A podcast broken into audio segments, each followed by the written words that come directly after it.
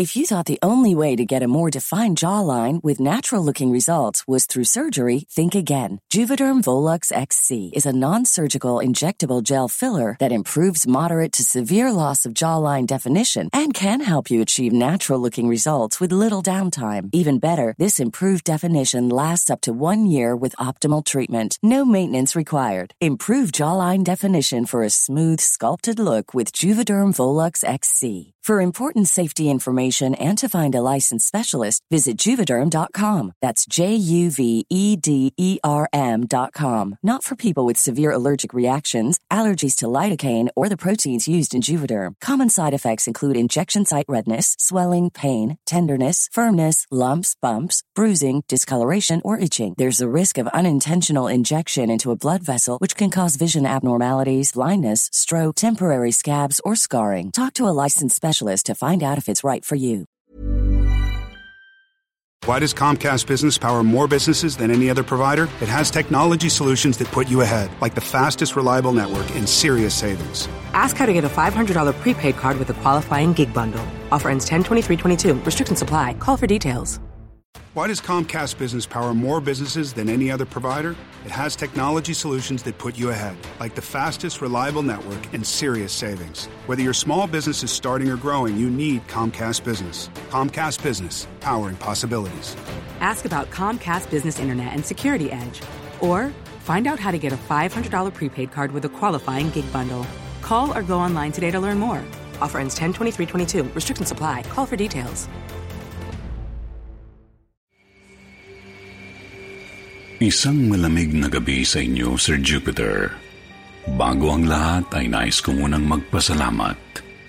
Ang channel niyo po kasi ang nagiging libangan ko sa tuwing nasa biyahe ako. Ngayon kasi ay isa akong driver ng taxi. Kilalanin niyo akong Vicencio. Nangyari ang kwentong ito taong 2005 sa lugar ng Cebu.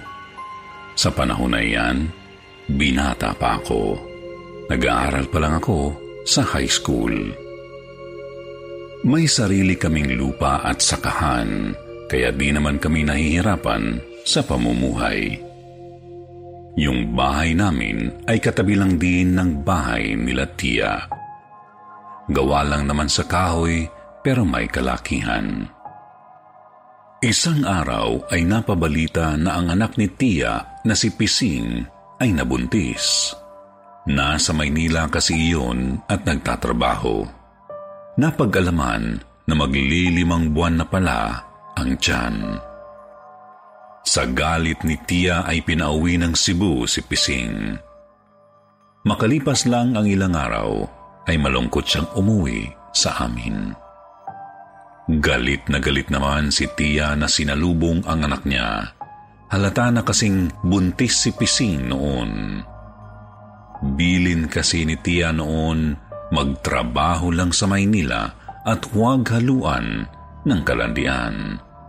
Kaso, taliwas ang nangyari.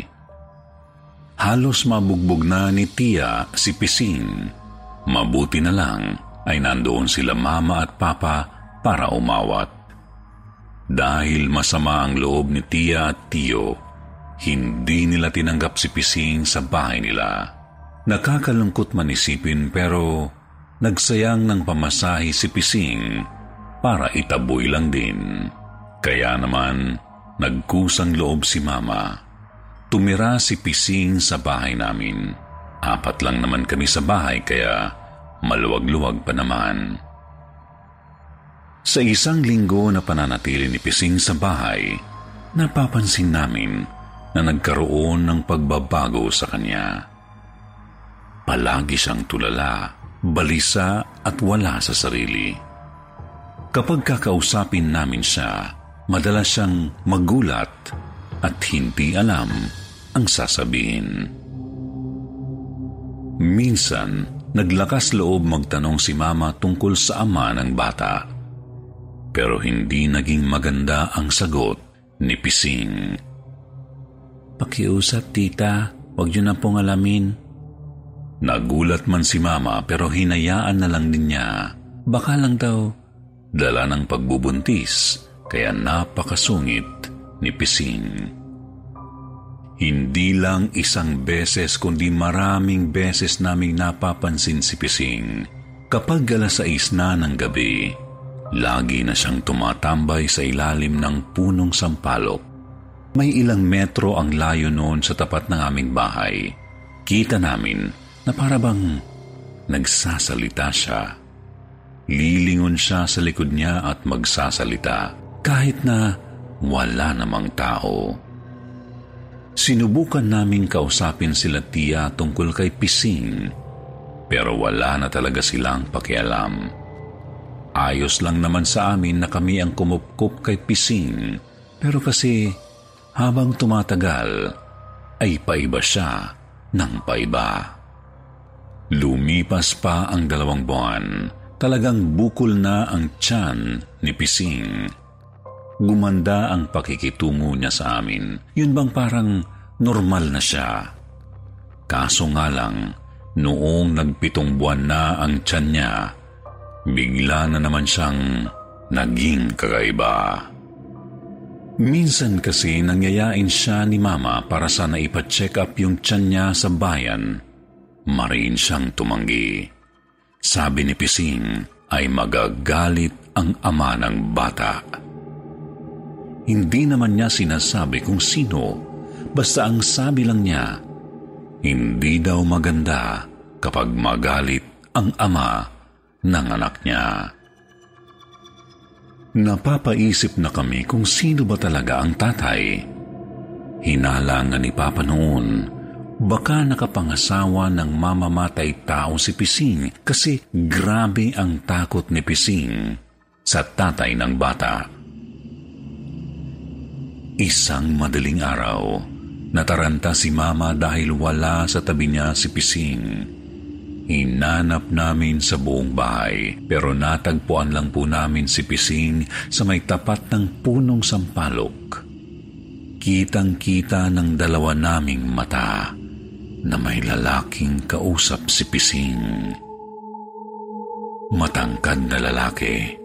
Hanggang bewang nga lang si Pising halos nakatingala na siya. Yung lalaki, hindi namin maaninagan. Alam mo yung madilim na nga, pero yung imahe ng lalaki rin, maitim.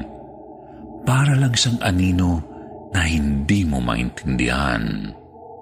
Hindi na muna namin tinawag si Pising.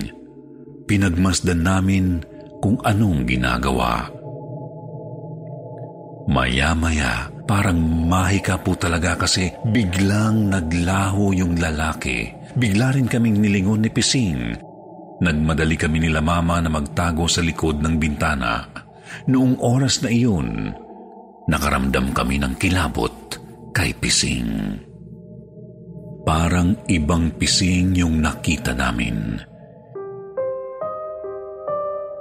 Kinaumagahan ay magkakaharap kami sa lamesa. Almusal na. Tahimik si Mama at Papa. Yung kapatid ko rin na babae, hindi rin mapakali. Si Pising kasi, tulala na naman sa pagkain. Kinalabit ko siya para sabihin kumain na siya. Ang sinabi ba naman niya sa akin? Sasama na ako sa kanya. Siya lang naman ang nagmamahal sa akin. Kami namang lahat ay nagkatinginan na lang. Napakalayo ng mga sinasabi niya. Sabi pa niya ay mamumuhay daw silang malayo sa mga tao. Dahil sa paglala ng ugali ni Pising, kinausap na namin ulit sila Tio at Tia. Nagkaroon ng kasunduan na ibabalik na sa kanila si Pising. Pumayag na sila Tia. Pero alam naming di pa rin nila tanggap ang anak nila. Si Pising naman, walang kibo. Wala siyang pakialam kung lilipat na siya sa kabilang bahay. Noong naghapon na, hinakot na namin ang mga gamit ni Pising papunta kina Tia. Nasermonan na agad ulit si Pising ng mga magulang niya kasi parang di niya naman inaalagaan ang sanggol sa tiyan niya. Makalipas ang isang linggo, lumapit sa amin si Tia. Bakit daw parang baliw na si Pising? Ngayon, inamin naming ganun din ang napapansin namin. Sinisi pa nga kami na pinabayaan daw naming mawala sa sarili, kaya nag-away sila ni Mama. Hindi na kami nakialam magmula noon. Dumating ang 8 buwan ng tiyan ni Pising. Ang panahon kung kailan magigimbal kaming lahat. 9:00 ng gabi, pinuntahan kami ni Tio at Tia. Natataranta at humingi sa amin ng tulong. Si Pising daw kasi nag-iiba. Pagpunta namin sa kanila, nakagapos si Pising. Tinali nila Tia kasi muntikan na raw silang saksakin. Nakalabas po yung tiyan ni Pising. Doon sa tiyan po, ang dami pong mga sugat-sugat. May mga kakaibang mga marka din po. Yung mga marka, mga guhit din siya na kulay itim. Kung titingnan mo ng mabuti, mapapansin mong may mga simbolong nakaguhit. Hindi alam nila Tia kung paano nagkaroon si Pising ng ganon. Isa pa sa nakakakilabot kay Pising, paulit-ulit niyang binabanggit ang pangalan ng isang lalaki. Ang pangalang Uryu, ito raw ang ama ng kanyang anak. Dahil natakot na rin sila Mama, nagdesisyon kami na maghanap ng tutulong. Nagtanong-tanong kami sa mga kakilala kung saan makakahanap ng albularyo. Mabuti na lang ay may nahanap kami sa San Rimejo. Kinabukasan ay kasama na namin ang albularyo. Naiwan mag-isa si Pising sa bahay nila. Kasama kasi namin ang mga magulang niya, pero yung kapatid kong babae sinisilip-silip naman si Pising. Nang makauwi na kami, naabutan namin yung kapatid ko nasa labas ng bakuran namin. Hinihintay din kami, takot na takot. Nagmadali kaming puntahan si Pising kasi pagtingin namin kay Pising, maliit na po ang tiyan. Nakagapos pa rin siya at kahit may malay, tulala at hindi na nagsasalita. Sinuri agad ng albularyo. Direkta niyang sinabi sa amin na ang ama ng sanggol ay isang engkanto. Ang engkanto raw ay galing sa isang lumang bahay sa Maynila. Halos gumuho ang mundo ni Tia at Tio. Noong una, ayaw pa naming Head over to Hulu this March, where our new shows and movies will keep you streaming all month long. Catch the award-winning movie Poor Things, starring Emma Stone, Mark Ruffalo, and Willem Dafoe. Check out the new documentary, Freaknik, The Wildest Party Never Told, about the iconic Atlanta street party. And don't miss FX's Shogun, a reimagining of the epic tale starring Anna Sawai. So, what are you waiting for? Go stream something new on Hulu. Ryan Reynolds here from Mint Mobile. With the price of just about everything going up during inflation, we thought we'd bring our prices down. So to help us, we brought in a reverse auctioneer, which is apparently a thing. Mint Mobile Unlimited Premium Wireless. How to get 30, 30, how to get 30, how to get 20, 20, 20, how to get 20, 20, how to get 15, 15, 15, 15, just $15 a month? Sold! Give it a try at mintmobile.com/switch. $45 up front for 3 months plus taxes and fees. Promo rate for new customers for limited time. Unlimited more than 40 gigabytes per month. Slows full terms at mintmobile.com. Iwala. Pero yung pagkawala ng sanggol sa tiyan niya nang hindi man lang lumalabas sa puwerta niya, yun talaga ang napakalaking misteryo.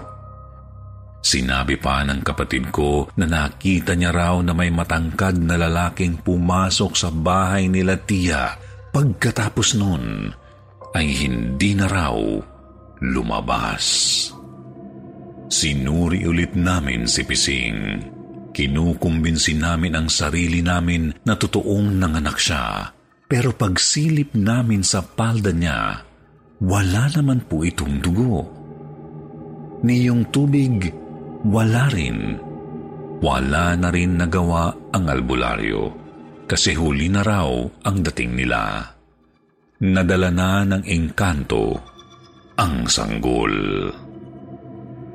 Sinubukan namin kausapin si Pising pero hindi siya makapagsalita. Tumitingin lang siya sa amin. Ngumingiti ng pilit, sabay biglang malulungkot. Magmula nang mangyari iyon, si Pising po ay natuluyan ng mabaliw. Hindi na siya nakagapos. Ayaw niya nga pong lumabas ng kwarto. Kinakausap lang niya yung tiyan niya kasi akala niya po nandoon pa rin ang tinuturing niyang anak. Hanggang ngayon po ay nabubuhay pa rin si Pising. Ganun pa rin ang sitwasyon at iisa pa rin ang bukang bibig niya. Si Uryu lang at wala ng iba pa. Wala na po ako ngayon sa Cebu. Nandito na ako sa Maynila. Yung nangyari kay Pising, doon ko napatunayan na hindi lang pala sa mga probinsya merong engkanto, kahit din pala sa siyudad ng Maynila. Hanggang dito na lang po, Sir Jupiter. Maraming salamat at magandang gabi.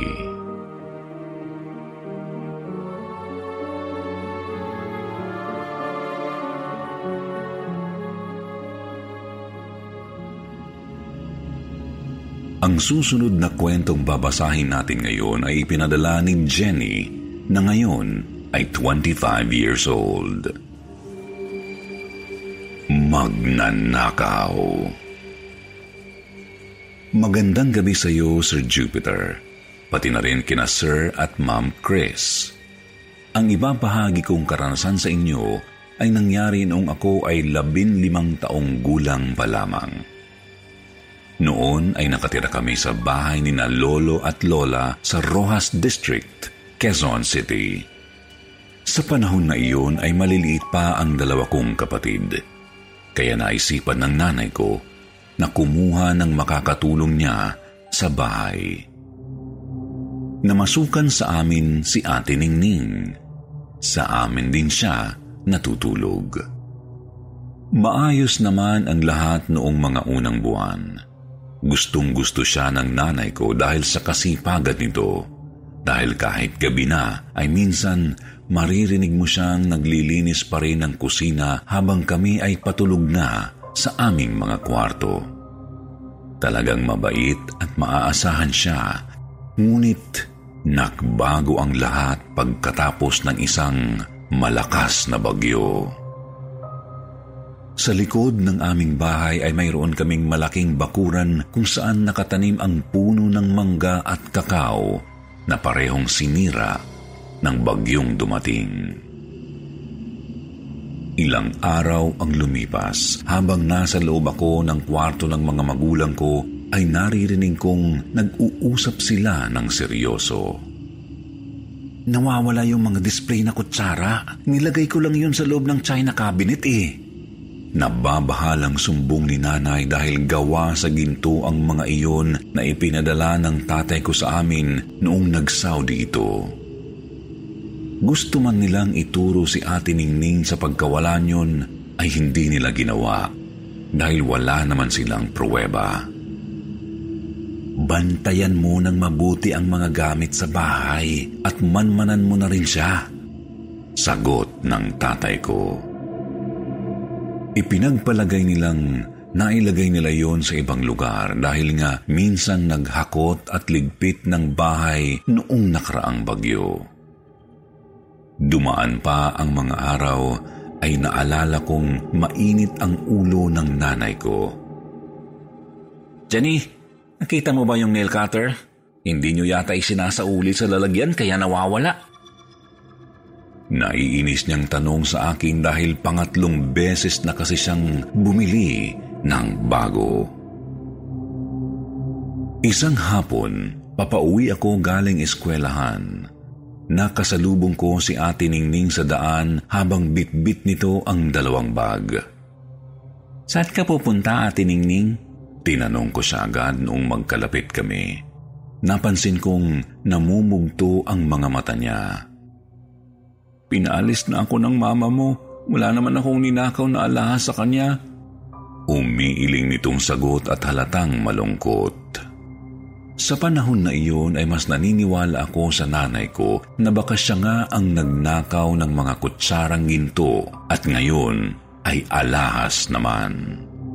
Wala naman kasi iba pang taong nakakapasok sa amin pero ganun pa man ay nakadama ako ng awa sa kanya dahil nagsimula ulit siyang umiyak noon. Kaya dinaan ko siya malapit sa palengke. Nilibre ko siya ng banana cue. "Sabi ko nga sa mama mo may maligno yata sa bahay niyo pero ayaw niyang maniwala, hindi niya ako pinakinggan." Habang kumakain kami ay sinabi niya, kaya tinanong ko kung paano niya nasabing may maligno sa bahay namin. "May nakita akong maliit na tao pumasok sa loob ng butas sa pader. Nasa ilalim yun ng kabinet." Tumango-tango lang ako pero pakiramdam ko kasi ay nagdadahilan lang siya. Paglipas ng ilang mga araw ay pinagtataka namin na paanong nawalan ulit ng alahas si Mama. Wala naman na si Ate Ningning. Maski ako ay tinanong na rin niya kung ako raw ba ang kumuha. Hindi ko naman ginagalaw ang mga gamit nila. At nagdaan pa ang mga araw ay hindi na niya nakita pa ang alahas na iyon. Ang totoo, nagsimula na akong kutuban. May gabi kasing nakarinig ako ng kaluskos sa kusina kahit wala na kaming kasambahay na naglilinis ng ganoong oras. Ilang beses pa muli kaming nawalan ng gamit sa bahay hanggang sa isang araw ay nawala ang pares ng hikaw ko. Kahit kailan ay hindi ko yun hinubad sa tenga ko. Kaya labis akong nagtataka kung sino ang mag-aalis niyon sa tenga ko. Bigla kong naalala ang sinabi sa akin ni Ate Ningning. Ang tungkol sa maligno at ang butas sa pader sa ilalim ng kabinet. Hindi ko alam kung anong kabinet ang tinutukoy niya, kaya naman lahat ng kabinet sa bahay ay sinilip ko ang ilalim. Sinabi ko na rin iyon kay Mama at pati siya ay tinulungan akong hanapin ang butas na tinutukoy ni Ate Ningning. Isang butas ang nakita namin sa likod ng china cabinet na nasa kusina.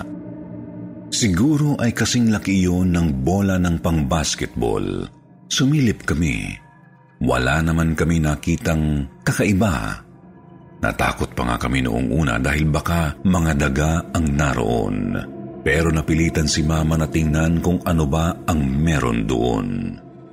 Tinibag niya pang kaunti ang pader at nagulantang kami sa nakita. Mayroong mga kagamitan doon tulad ng nail cutter, ang mga gintong kutsara, ang pares ng hikaw ko. Mayroon nga ring blade, maski ang luma kong retainer sa ngipin na di ko na malayang nawala ay nandoon din. Kinabahan kami sa natuklasan. Pag-uwi ng tatay ko ng gabing iyon ay sinabi namin kaagad ang nangyari.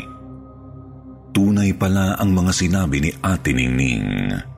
Nakaramdam kami ng panghihinayang para sa kanya. Sunod ay awa dahil siya ang napagbintangan namin.